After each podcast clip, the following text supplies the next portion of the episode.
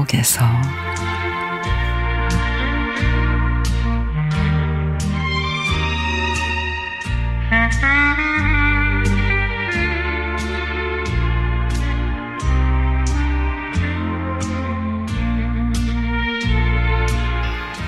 새벽 4시인데 잠이 깼습니다. 그리고는 다시 잠이 오질 않습니다. 계속 뭘 하면 좋을까 그러다가 그동안 블로그를 쓰고 싶다는 생각에 컴퓨터를 켰습니다. 제 나이가 이제 마흔넷. 올 3월에 저희 가족이 모두 코로나에 걸렸습니다. 그러던 중에 제가 특히 공황장애로 많이 힘들었습니다.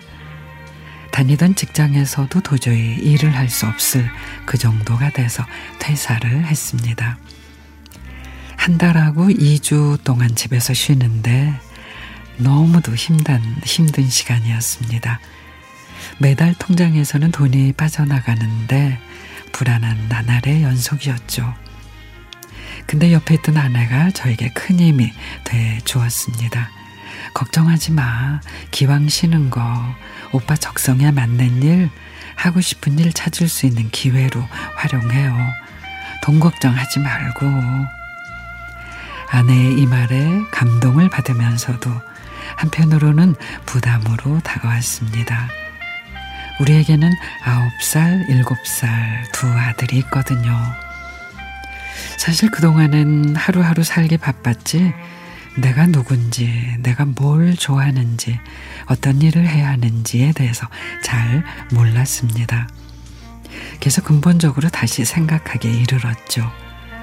그리고는 운동, 독서, 여행, 영어 회화 공부 열심히 했습니다.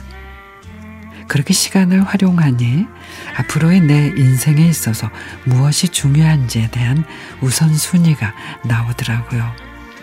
첫 번째 나의 가족이 제일 우선순위고 두 번째가 나의 직장 그리고 나의 취미였습니다.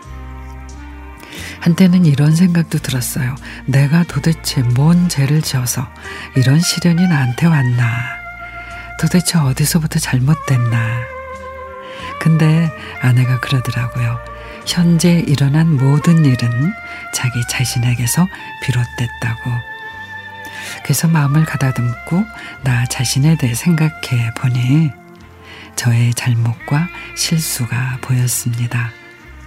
과거에 저는 나만 괜찮으면 됐지 하는 다소 이기적인 마인드의 소유자였는데 이제는 좀 더 주변 사람들을 생각하게 되고 또 다른 사람의 입장에서 생각하게 되더라고요. 이제 공황장애도 나아지고 직장에도 다니고 있습니다. 그러니 저의 인생은 2022년의 전과 후로 나뉠 것 같습니다. 불면증에 머리카락이 많이 빠지고 몸무게도 10kg 이상 빠질 만큼 정상이 아니었는데 현재는 일상생활을 하고 있는 제가 제 자신이 너무도 고맙고 좋습니다. 무엇보다도 힘든 시기 옆에서 도와주고 지켜봐준 우리 아내와 아들, 딸에게 고맙고 감사한 마음을 전하고 싶습니다.